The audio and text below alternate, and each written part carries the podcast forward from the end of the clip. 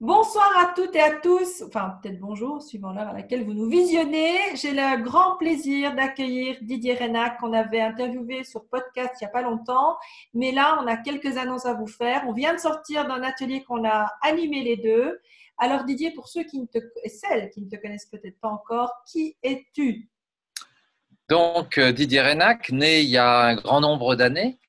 Euh, j'ai un parcours complètement atypique. Euh, j'ai été détecté au potentiel, à l'époque on disait surdoué, ce qui est un mot épouvantable, ce qui a fait que mes parents ont cru que j'étais doué pour tout faire, ce qui est une erreur aussi fondamentale. Surdoué, ça ne veut rien dire. Donc en fait, aujourd'hui, on dit HP, HPE plus précisément pour ma part, puisque je suis un haut potentiel émotionnel. Et euh, bah, j'ai fait euh, plein de métiers avec une formation d'origine qui était en architecture d'intérieur, mais qui a c'était pas fait pour moi.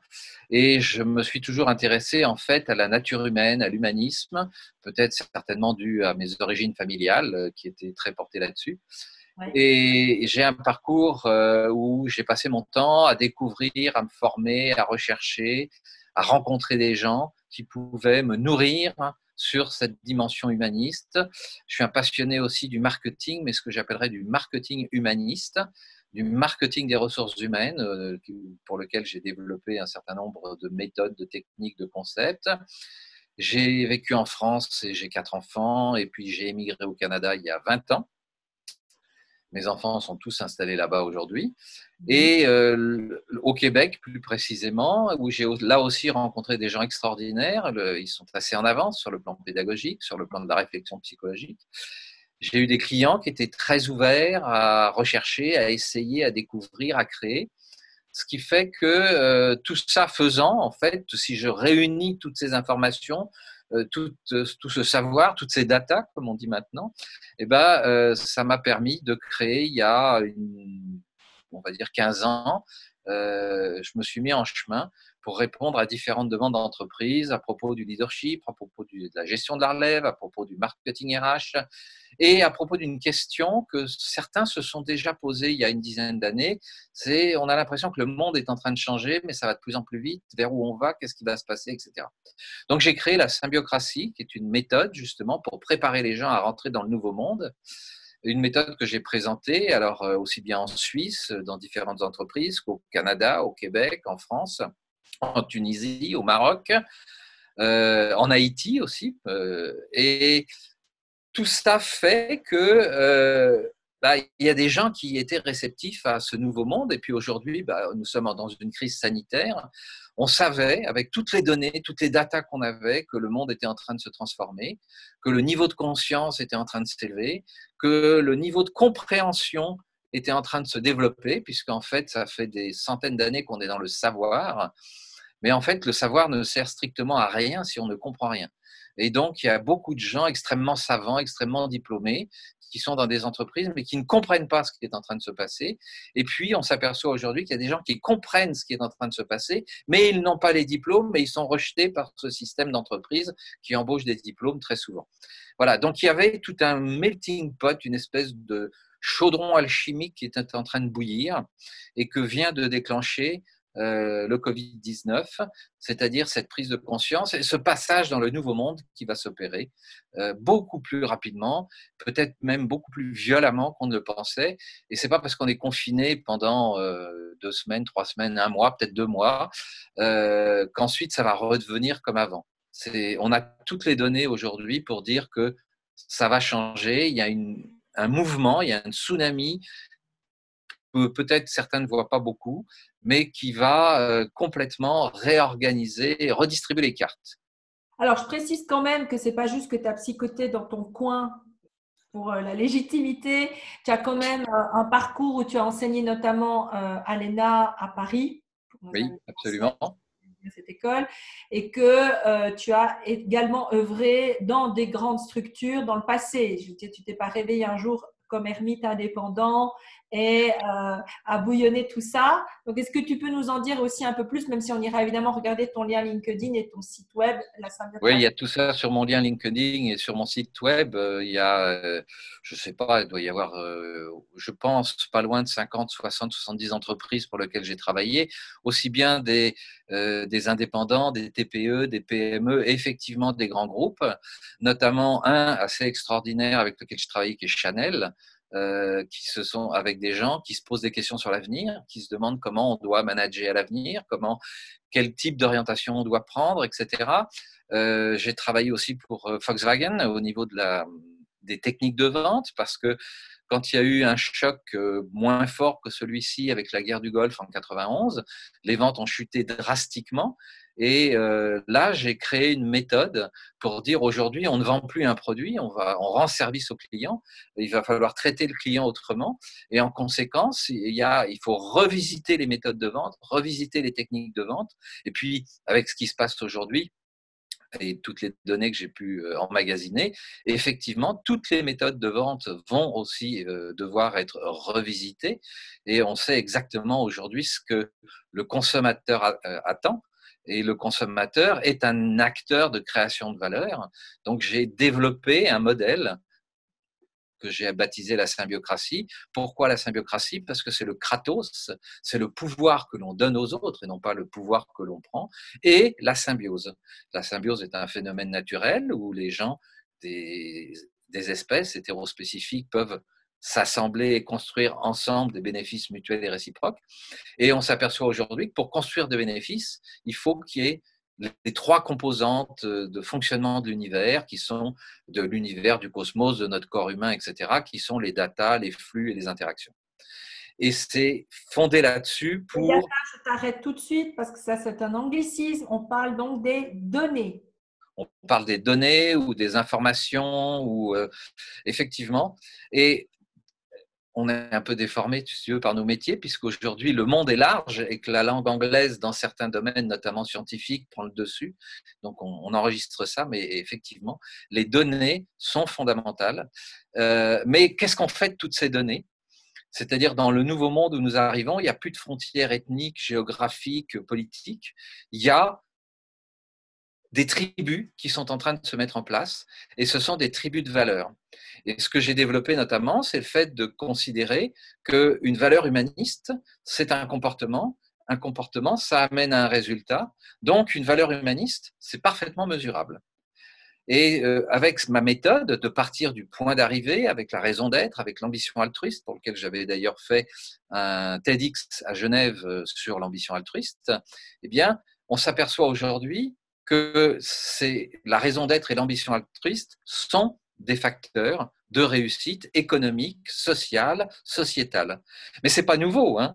Depuis la nuit des temps, l'ambition altruiste a permis de créer des entreprises extraordinaires. Sauf que... Définition, Didier, quand même, de l'ambition altruiste, parce que tu baignes dedans, mais il y a plein de gens pour qui cette expression est nouvelle. Alors, c'est une, tu as raison de m'arrêter là-dessus parce que euh, chez certaines personnes, quand je mets le mot ambition puis le mot altruiste, pour eux, ça crée une dissonance cognitive. Parce que pour beaucoup de gens, l'altruisme, c'est gratuit. Et si on est altruiste, on n'a pas le droit de gagner de l'argent avec. Mais tu vois, par exemple, et je prends un, un exemple avec lequel on peut être d'accord ou pas, mais c'est juste pour servir de modèle de réflexion. Steve Jobs, quand il a créé Apple, son idée, c'était que l'informatique soit facile pour tout le monde, compréhensible pour tout le monde, intuitive, et qu'il y ait donc un ordinateur dans chaque maison. Et tout le monde l'a pris pour un, fou fêlé, mais c'était ça son ambition altruiste qui a donné Apple. C'est-à-dire qu'en fait, il s'est nourri des autres, du besoin des autres, il a compris le monde, il est rentré en communication émotionnelle avec le monde pour savoir comment il pouvait rendre service au monde dans un domaine qui le passionnait. Parce qu'il n'était pas ingénieur informatique. Il avait la chance d'avoir Wozniak à côté de lui pour créer ce produit. Hmm. Donc, et c'est vraiment ça l'ambition altruiste. Et tu as des tas de gens qui ont cette dimension altruiste, mais qui ne perdent pas de vue que bah, une, une, entreprise où nous-mêmes, on a nos factures à payer, on doit gagner de l'argent, et que en développant une entreprise qui gagne de l'argent, on crée des emplois, et que la créativité tournée vers cette ambition altruiste, eh ben, ça permet aux neurones de se positionner et de capter sans cesse de nouvelles idées pour rendre service au monde. Puis on le voit aujourd'hui avec l'explosion d'Internet. Tu as des blablacars où euh, autrefois on faisait euh, de l'autostop, maintenant on va s'inscrire sur Blablacar. Ça rend service à des millions de personnes qui n'ont pas les moyens de voyager, mais aussi ça crée du lien, ça crée des émotions, ça crée des rencontres. Et aujourd'hui, c'est une société qui pèse quelques centaines de millions d'euros, euh, qui a une valorisation. Grâce aux valeurs humaines, elle a une valorisation. Puis il y en a plein. En France aussi, j'ai découvert qu'il y avait Netflix, qui est une banque qui est née parce que un jour, quelqu'un s'est dit, mais en France, avec la législation, quand on fait un chèque impayé, on se retrouve interdit bancaire. Interdit bancaire, c'est plus de prestations sociales, pas de possibilité de trouver un logement, etc. etc. Il a créé, euh, comment, pas, Netflix, mais Nickel. Il a créé Nickel, qui est une banque euh, magnifique, et il a mis des bornes dans les bureaux de tabac. Donc euh, voilà. Et tout le monde a rigolé au départ en disant ça ne marchera pas. Et je crois qu'aujourd'hui, ils n'ont pas loin d'un million de comptes. Voilà, en l'espace de 4-5 ans. Donc voilà des phénomènes qui sont en train de bouleverser et de redistribuer les cartes. Et ça, ça va s'accélérer avec le Covid-19. il faut quand même préciser que l'ambition n'est pas toujours pour, pour les gens de gagner de l'argent. L'ambition peut être aussi simplement euh, euh, d'avoir une carrière, d'avoir du sens. Et puis après, le côté altruiste, évidemment, il y a la notion d'échange, de mutualité. Et par l'ambition altruiste de chacun, ce que toi, tu amènes avec la symbiocratie, qui est aussi une nouvelle méthode de gouvernance. Absolument, oui. Dans les organisations, qu'elles soient libérées ou pas, euh, il y a la notion de, un petit peu comme si on mettait euh, en puzzle les compétences et les talents des uns et des autres. C'est une, c'est une façon de revisiter l'organisation sociétale sous forme d'écosystème. Mhm. Alors, les, en fait, c'est une façon de modéliser aussi des écosystèmes qui sont fonctionnels, qui sont performants, qui sont créatifs. Il y a plein d'écosystèmes sur la planète qui existent et depuis la nuit des temps. Et, mais on s'aperçoit là aussi, quand on étudie les écosystèmes qui ont fonctionné, par exemple, on prend l'époque de la Renaissance, il y avait des écosystèmes spontanés entre gens qui partageaient les mêmes valeurs, qui recherchaient des choses en commun, qui n'étaient pas forcément dans la même direction, et ça a foisonné en termes de créativité. Magnifique. La plupart des grandes réussites de la Renaissance, on, les a encore à l'heure actuelle, parce que les, faut jamais oublier que les algorithmes ont été créés par la Leibniz en 1645 ou 50, et donc le monde repose aussi là-dessus aujourd'hui. Donc, ce que je veux dire, c'est que le fait de modéliser, eh ben, ça va permettre de former le plus grand nombre possible, soit d'entreprises, de managers et même de travailleurs autonomes, à manager leur écosystème avec intelligence. Et non pas simplement dans le but de notre objectif, c'est de faire de l'argent, parce qu'à partir de ce moment-là, on le sait, dans 90% des cas, ça ne fonctionne pas. Il y a d'autres critères, il y a d'autres valeurs, il y a d'autres conditions qui font qu'un écosystème fonctionne. C'est d'abord de, de, savoir exploiter les datas, les datas de chacun, de savoir les polariser, les trier et d'en faire quelque chose. C'est de les transporter avec des flux intelligents qui sont entourés et encadrés par des valeurs. Ces valeurs deviennent des règles, des comportements qui obtiennent le résultat, c'est-à-dire qu'on va créer des interactions et des interactions qui sont créatrices de valeurs. Et plus l'individu dans ces interactions, ce que nous faisons dans les, les webinaires Oasis ou autres, on crée des interactions qui créent de la valeur. Alors ensuite, cette valeur-là, bon, libre aux gens de le transformer, de le monétiser, de faire des, des échanges, etc. Mais parce que on a des valeurs en commun, parce qu'on a des ambitions altruistes en commun, parce qu'on a une raison d'être et une posture qui fait que nous sommes crédibles, nous sommes alignés, à partir de ce moment-là, il y a une confiance qui s'établit et plus cette confiance est forte, plus la création de confiance va être, la création de valeur, pardon, va être puissante. Alors, il faut juste préciser là aussi pour notre public la notion d'écosystème, euh, elle est beaucoup rebâchée aujourd'hui. Maintenant, ceux qui fonctionnent vraiment, euh, ce n'est pas toujours le cas de tout le monde. Enfin, et que aujourd'hui, on utilise le mot écosystème qu'avant, on utilisait peut-être le mot de communauté et qu'il y a deux modes. Il y a le mode offline et le mode online. Et c'est des notions qu'on va d'ailleurs aborder, toi et moi. C'est pour ça qu'on a trouvé ce libellé écosystème symbiocratique. Comme ça, ça faisait la fusion de ces deux notions. Toi, avec un aspect plus didactique et basé sur ton expérience, sur tes recherches, etc. Et moi, sur mes expériences du terrain. Demain, c'est mercredi 1er avril, c'est pas une blague, justement, comme on le dit souvent. Là, on l'offre gracieusement demain vers 11h30. Je crois qu'on a une petite vingtaine d'inscrits, donc c'est à peu près full. Et ensuite de quoi Vendredi, tu enchaînes avec Henri, avec les deux Henri en fait. Alors, il y a Henri Perret, qui est, euh, on l'a vu tout à l'heure dans l'Oasis, euh, brillantissime en matière d'analyse des données. Et ça fait effectivement une dizaine d'années qu'on travaille ensemble et qu'on sait que le, le, le, point de bascule, comme disent les Anglais, le tipping point, le point de bascule du monde dans lequel nous sommes, il est maintenant.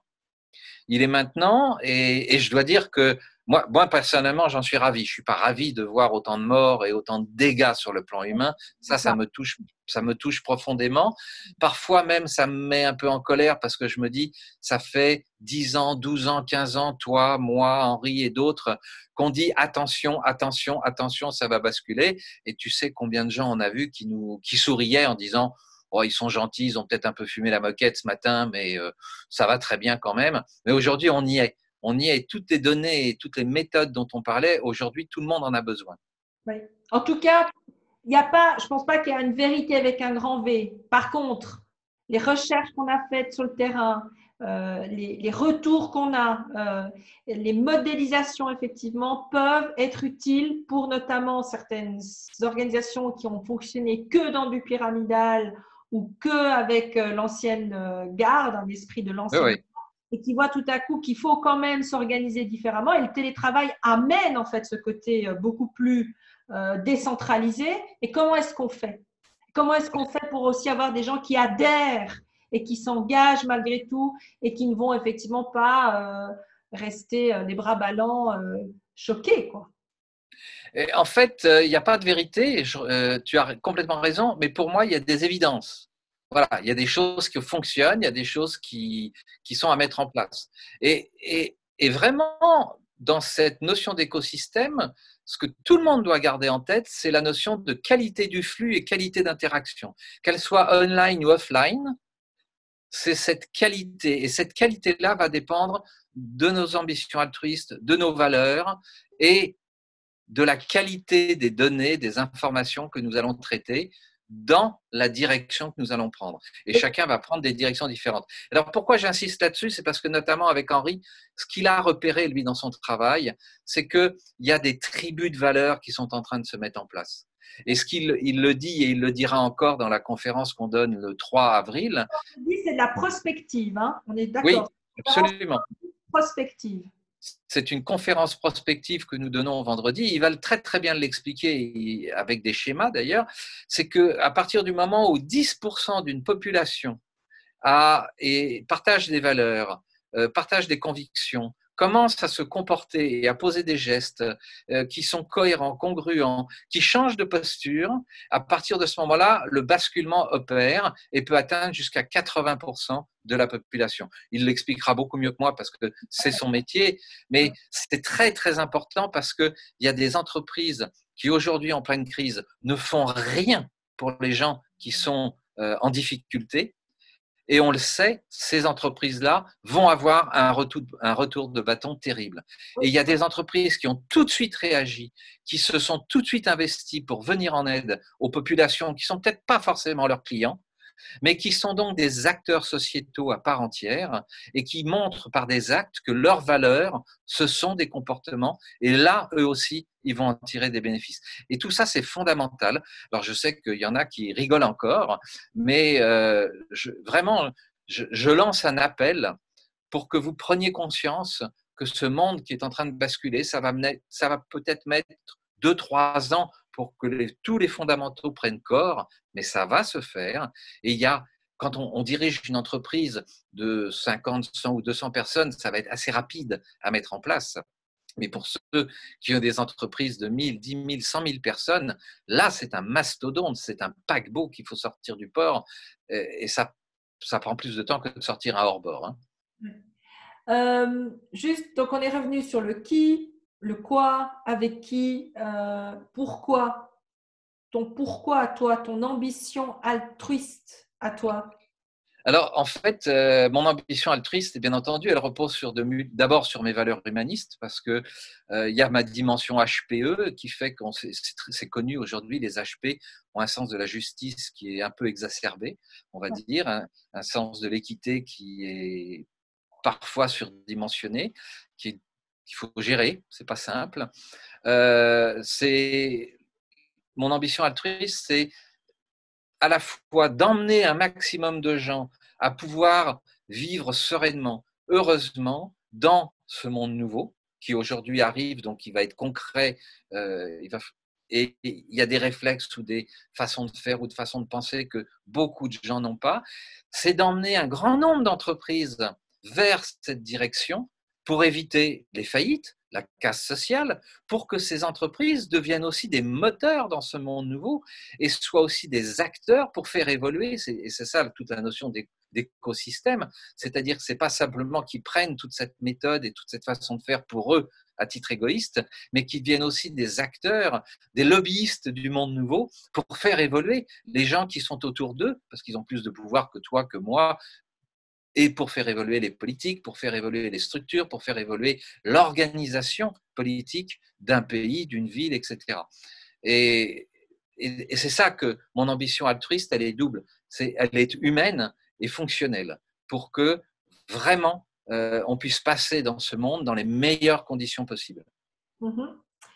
Et ensuite, de quoi, euh, au niveau du fil rouge espace-temps, donc euh, le passé, le présent, la vision, tu nous l'as exprimé. Aujourd'hui, euh, dans le hink et le hung, comme on dit le ici maintenant, on est à l'ère du coronavirus. On a bien compris que du coup, ça avait précipité, euh, tu l'as vu, on le voit nous tous dans l'environnement, des, grosses questions existentielles et, aussi de sens. Et voilà. Et pour toi, à ton niveau, qu'est-ce que ça a changé dans tes modes de travail et qu'est-ce que ça, euh, qu'est-ce que ça amène?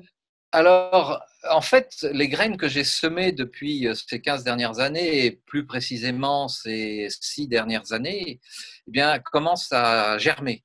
C'est-à-dire que j'ai des gens qui me contactent avec lesquels euh, bah, je commence à faire euh, du face-à-face online.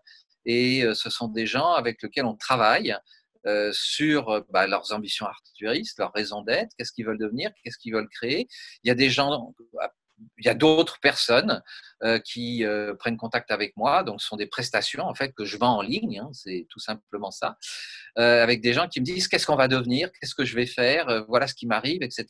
Donc il y a la gestion du stress. Bon, je suis pas psy, donc parfois je les renvoie chez des collègues, des confrères dans lesquels j'ai une pleine confiance pour qu'ils les aident à évoluer. Et puis et c'est là aussi cette notion d'écosystème, c'est de dire que bah, quand je sais que j'envoie euh, une personne euh, qui a besoin de support psychologique, je sais que le psychologue ne va pas s'amuser à jouer le consultant de, en développement d'affaires et que ça va circuler entre nous. Voilà. Donc c'est vraiment cette confiance euh, qui est établie de plus en plus, et on s'aperçoit là aussi qu'il y avait des gens bah, qui faisaient partie de mon écosystème, mais c'était pour récupérer du chiffre d'affaires et non pas pour aider nos clients à évoluer en se répartissant en fonction de nos talents le travail de l'un et de l'autre.